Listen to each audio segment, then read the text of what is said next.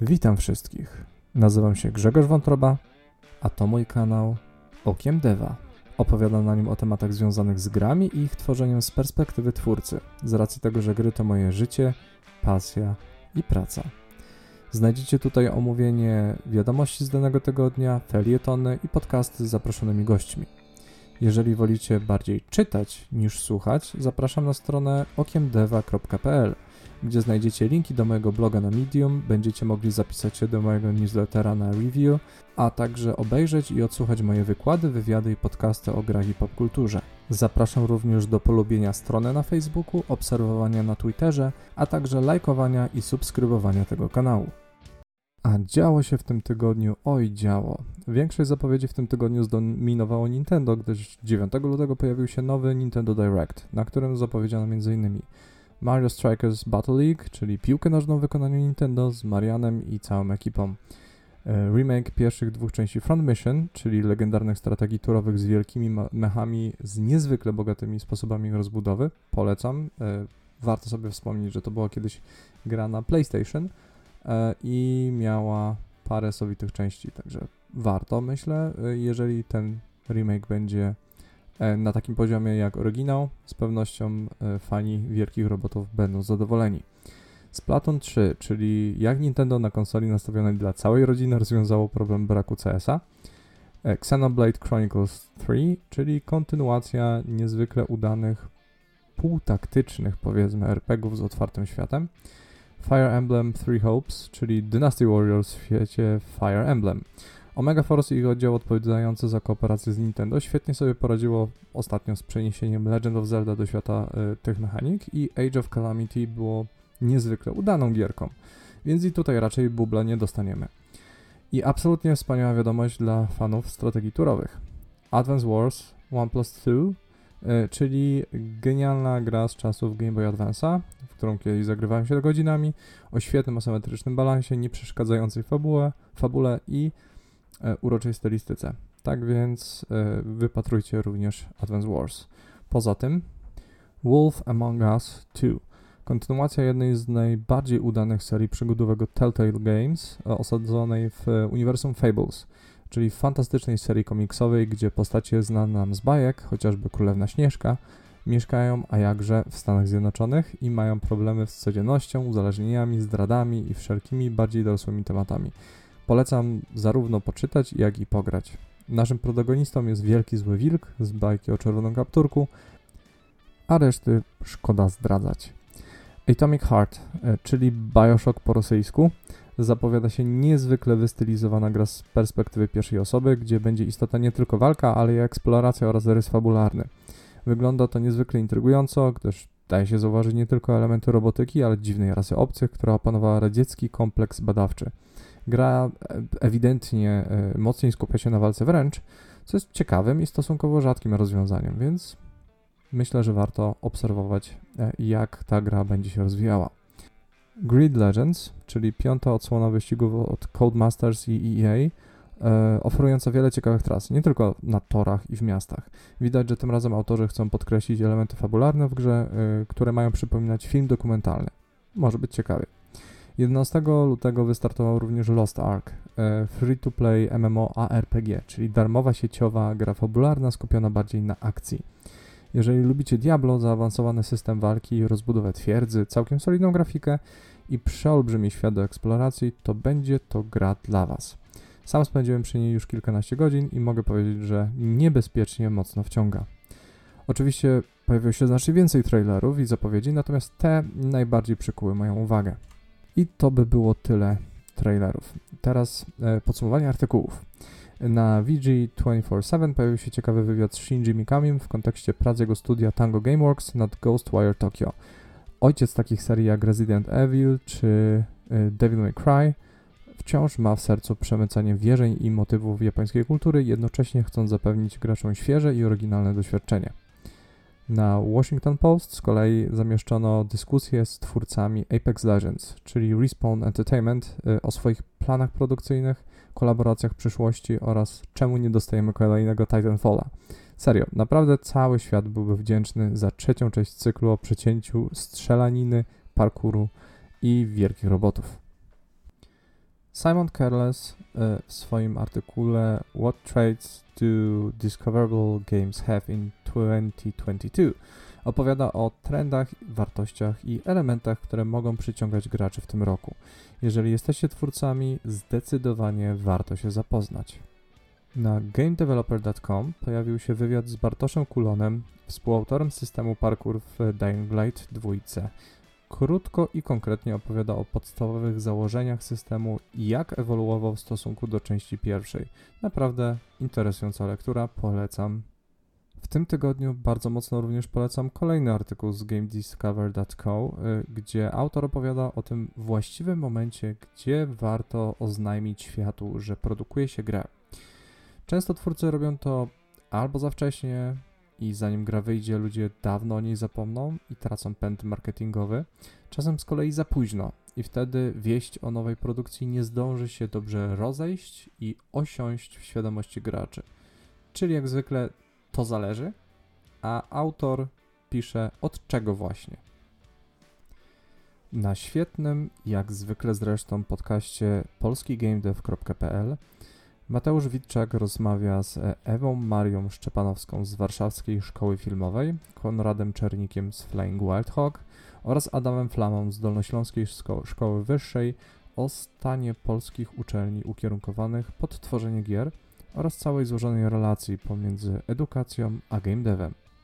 Na dokładkę dorzucam nieco mięsa game devowego, a mianowicie materiał od Digital Foundry z serii Tech Focus, gdzie wyjaśniają technologię DLDSR, czyli Deep Learning Dynamic Super Resolution of, od NVIDIA, polegającą na downsamplingu AI poprawiającym jakość wyświetlanej grafiki bez utraty wydajności. I idąc za renderingowym ciosem, koniec polecam materiał Aleksandra Dradzewskiego o renderingu w Watch Dogs Legion, zdradzającym różne techniki technologiczne oraz estetyczne, jakie stały za sukcesem gry Ubisoftu.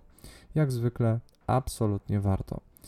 Teraz nieco o własnych produkcjach, a więc w pierwszej kolejności podcast Okiem Deva w kooperacji z Bez Schematu, gdzie razem z Bartoszem Filipem Melinowskim rozmawiamy z Magdaleną Cielecką, czyli Head of Production w Anshar Studios oraz Radosławem Ratusznikiem, wiceprezesem oraz game directorem w One More Level. Omawiamy tam arkana produkcji w grach oraz nieco o blaskach i cieniach game devu.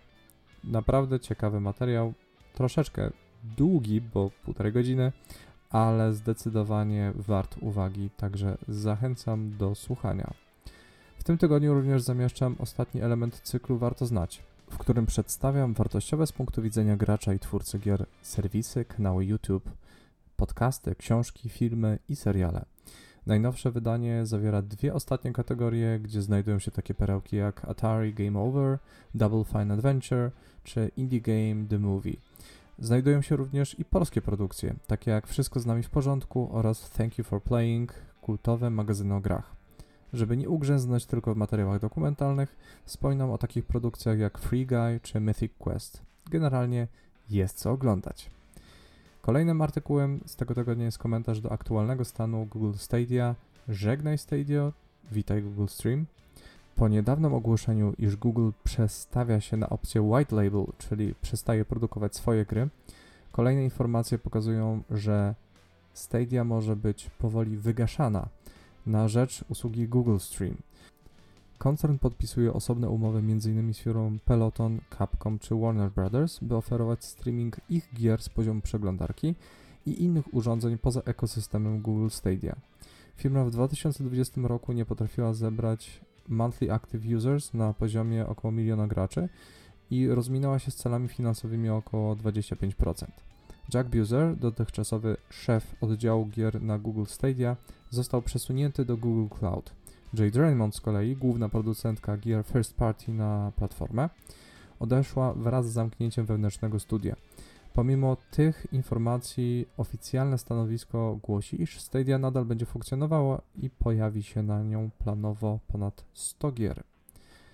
W mojej opinii sytuacja Google Stadia pokazuje dobitnie, że nie wystarczy kontenera pieniędzy i skrzyknięcia dwóch, trzech głośnych nazwisk, bo tutaj mieliśmy Phila Harrisona, autora m.in. PlayStation Home, Jade Raymond, czyli producentkę początkowych części Assassin's Creed oraz Jacka Buzera, czyli byłego szefa PlayStation Now.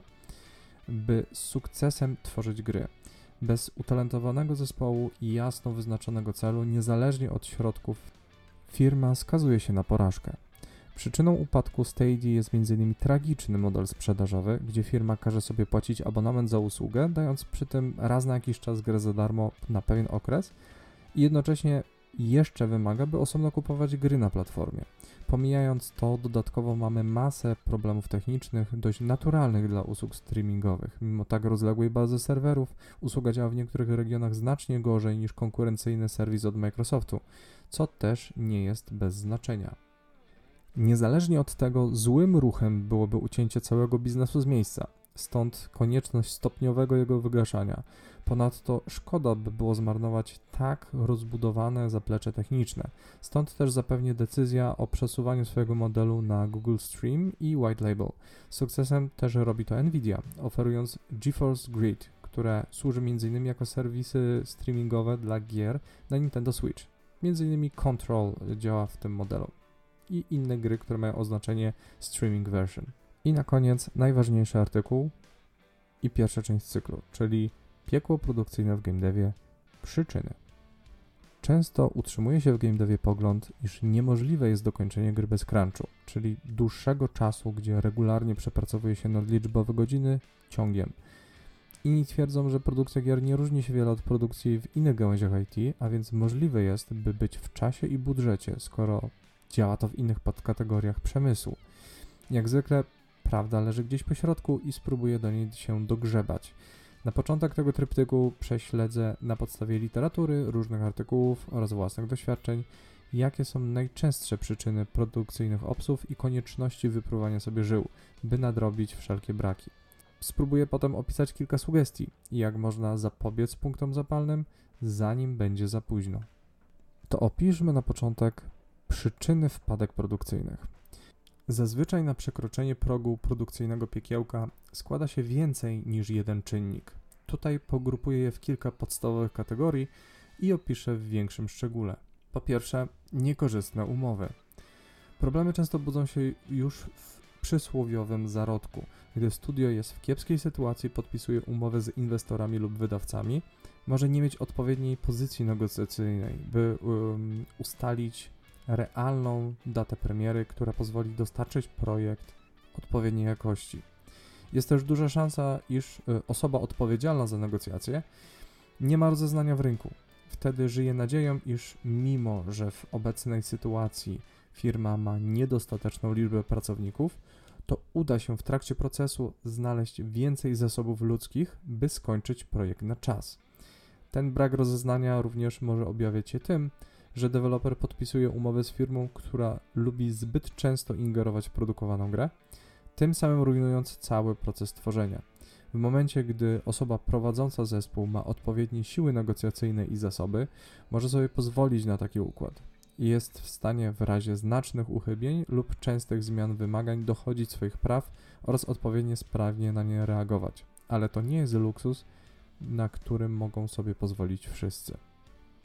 Powiązanie z innym medium.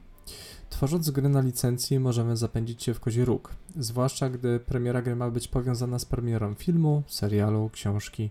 Często to nieprzekraczalny termin, który sprawia, że tak często gry na licencjach filmowych są tak niskiej jakości. Innym problemem może być podejmowanie się tworzenia adaptacji licencji, która nieszczególnie nadaje się y, jako temat na grę. E, lub co gorsza, nie rozumiemy, nie znamy materiału źródłowego i idziemy na łatwiznę. Słabe zarządzanie czasem i pieniędzmi lub ich brak. Proces produkcyjny składa się z kilku faz i istotne jest umiejętne rozłożenie ich w czasie. Mamy fazę preprodukcji, gdzie designerzy opracowują systemy, programiści je prototypują i weryfikują z testerami, czy mają sens. W tym czasie część artystyczna zespołu tworzy elementy koncepcyjne, by ustalić kierunek artystyczny i klimat gry. Po preprodukcji następuje część warsztatowa, gdzie produkuje się w iteracyjny sposób kolejne elementy gry.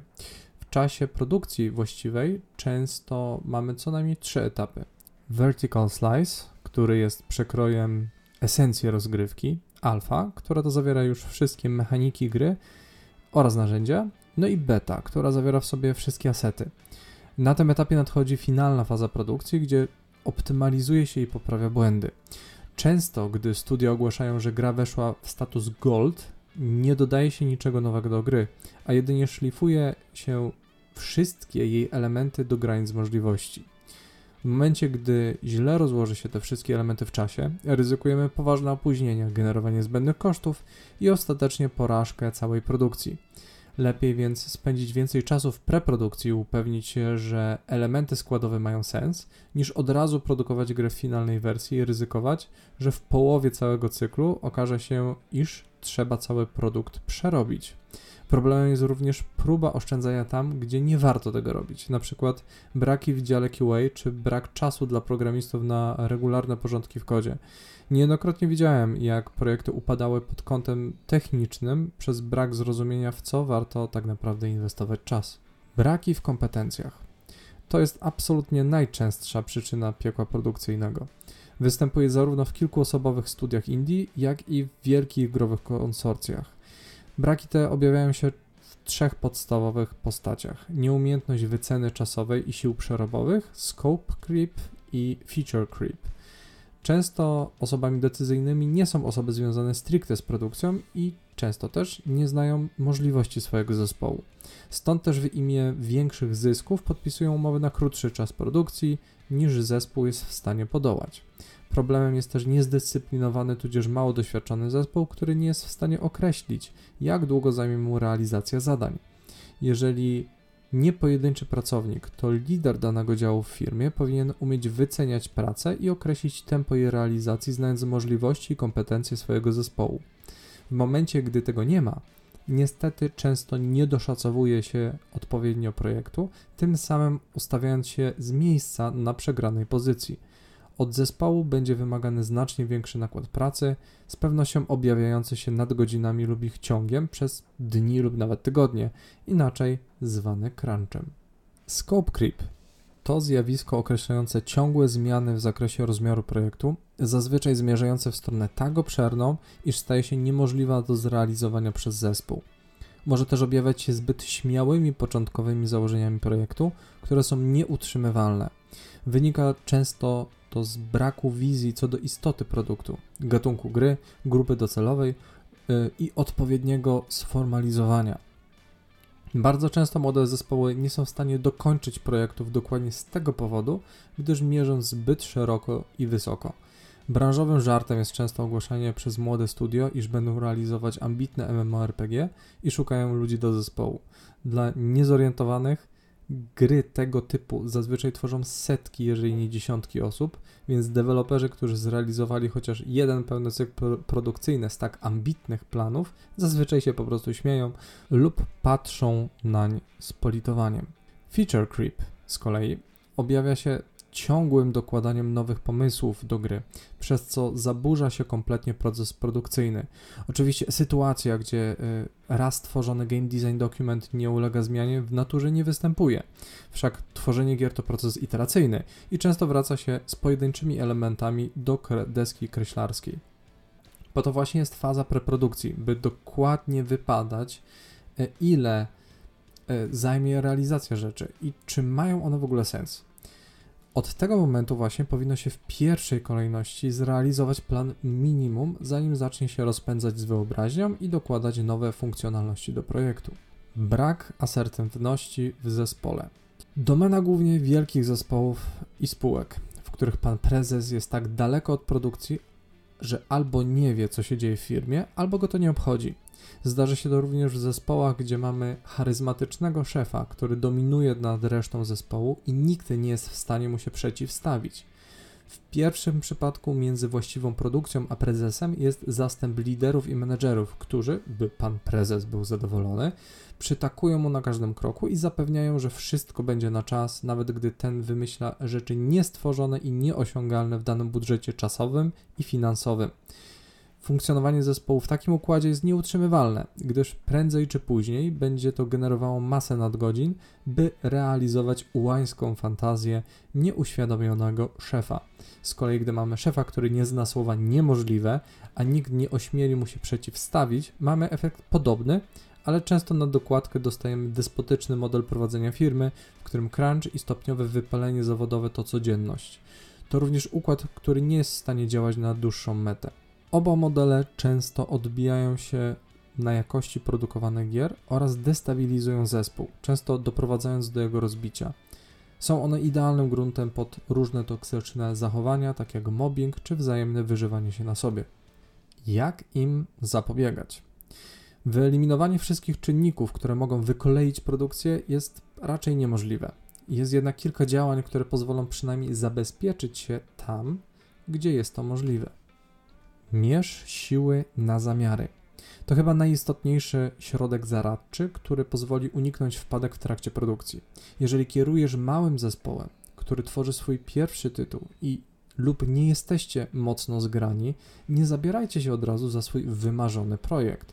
Zróbcie najpierw coś prostego, coś, co pozwoli Wam dotrzeć procesy produkcyjne.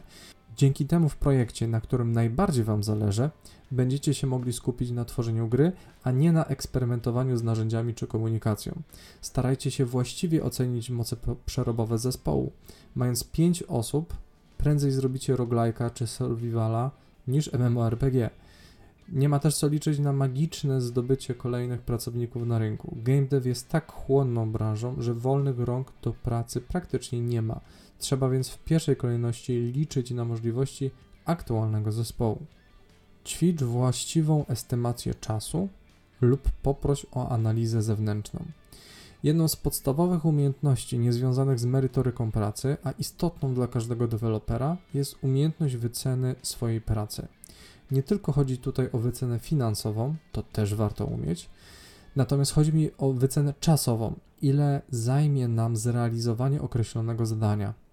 To oczywiście buduje się z czasem i doświadczeniem, natomiast warto być świadomym własnych umiejętności i realnie wyceniać przewidywany czas pracy. W momencie, gdy da się zauważyć braki w tym zakresie w ramach zespołu, warto poprosić o pomoc producenta czy nawet analityka z zewnątrz. Im wcześniej dokona się chociażby wstępnej analizy, tym łatwiej będzie ustalić odpowiednie terminy oddania projektu czy jego poszczególnych etapów. Dobieraj mądrze liderów, dbaj odpowiednio o hierarchię w firmie. W Navy SEALs dowódcą nie musi być najlepszy strzelec. Te słowa Simona Sinka powtarzam często jak mantrę. Liderem danego działu, czy też producentem nie musi być zawsze osoba najbardziej kompetentna technicznie, ale taka, która potrafi się komunikować z ludźmi, potrafi pociągnąć zespół za sobą i budzi zaufanie. Pokrzykujący na wszystkich despota, który sieje ferment i toksyczną atmosferę w firmie, to zdecydowanie nie jest osoba, która powinna dokonywać decyzji organizacyjno-personalnych, nawet jeżeli jest technicznie najlepszym pracownikiem. Ponadto często szkoda przeznaczać do organizacji ludzi osobę, która jest wybitna technicznie i szkoda jej zasobów i sił na obowiązki, które sprawiają jej trudność lub odciągają od obszaru, w którym się specjalizuje. Osoba o odpowiednich umiejętnościach miękkich, która daje przestrzeń pracownikom na otwartą komunikację oraz budzi u nich zaufanie, daje solidny fundament podbudowania zespołu. Dobrze zgrany zespół z kolei lepiej reaguje na przeciwności produkcyjne. W zakresie samej produkcji, o ile nie tworzymy tytułu sami lub dosłownie w pięć osób, to tak zwana płaska struktura to bójda. Na końcu każdej ścieżki, jednostki czy grupy musi być osoba, która podejmuje ostateczną decyzję, a także bierze za nią odpowiedzialność. Taka struktura, która ostatecznie jest stosunkowo prosta, pozwala eliminować zbędne momenty zawieszenia, o ile postawimy w roli lidera odpowiednie osoby. To nie są oczywiście wszystkie przyczyny produkcyjnego piekła, idąc już do podsumowania, ale kombinacja powyższych problemów zdecydowanie najczęściej staje się jego punktem zapalnym. W następnej części cyklu opiszę, jak wygląda takie piekiełko, a także zainteresowanych przesłuchaniem paru innych aspektów produkcyjnych. Zapraszam na podcast powstały w ramach współpracy z Bez Schematu, gdzie gościmy razem z Bartkiem Filipem Malinowskim, Magdalenę Cielecką z Anshar Studios oraz Radosława Ratusznika z One More Level. Gdy zakończę cykl artykułów o piekle produkcyjnym, z czego będą jeszcze dwa elementy, e, nagram osobny materiał kompletujący je w formie dłuższego felietonu dla zainteresowanych stricte tym tematem. I to wszystko w tym wydaniu tygodnia w grach. Mam nadzieję, że Wam się podobało. Jeżeli tak, zachęcam do pozostawienia kciuka w górę, zasubskrybowania kanału i kliknięcia dzwoneczka, by nie umknęły Wam kolejne materiały. Wszystkie linki znajdziecie w opisie oraz na stronie okiemdeva.pl. Jeżeli słuchacie tego materiału w serwisach podcastowych, zachęcam do oceny i udostępnienia go dalej. Pozostaje więc pożegnać się, życzyć Wam wspaniałego tygodnia, pełnego świetnych tworów kultury do czytania, słuchania, oglądania, a przede wszystkim grania. Do usłyszenia w kolejnym materiale oraz zapraszam do spojrzenia na gry okiem Deva.